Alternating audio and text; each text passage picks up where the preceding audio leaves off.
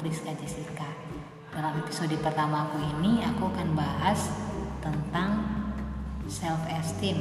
Nah, mungkin teman-teman bertanya, apa sih itu self esteem? Self esteem itu adalah harga diri. Artinya, artinya adalah evaluasi positif individu terhadap diri sendiri evaluasi positif individu terhadap diri sendiri. Jadi bagaimana seseorang memiliki pandangan atau menghormati diri sendiri, memiliki pandangan positif terhadap diri sendiri.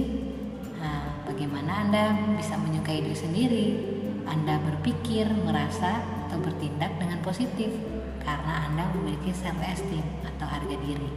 Harga diri yang rendah atau harga diri yang tinggi itu bisa berpengaruh pada aktivitas kita harga diri yang rendah bisa membuat diri kita merasa rendah diri dan tidak bersemangat untuk melakukan aktivitas ataupun merasa bahwa ya kita ini bukan siapa-siapa dan gak layak untuk menerima yang terbaik.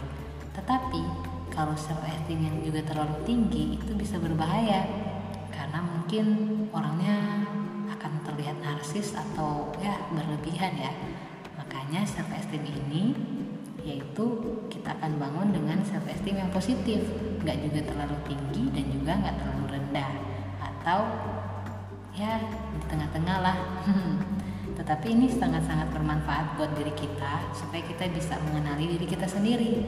Apakah kita memiliki harga diri yang rendah atau memiliki harga diri yang tinggi? Oke tetap dengerin podcast aku. Aku akan bahas segala sesuatu tentang self esteem supaya kita lebih semangat lagi untuk menjalani hari-hari kita. Oke, sampai jumpa di podcast aku selanjutnya.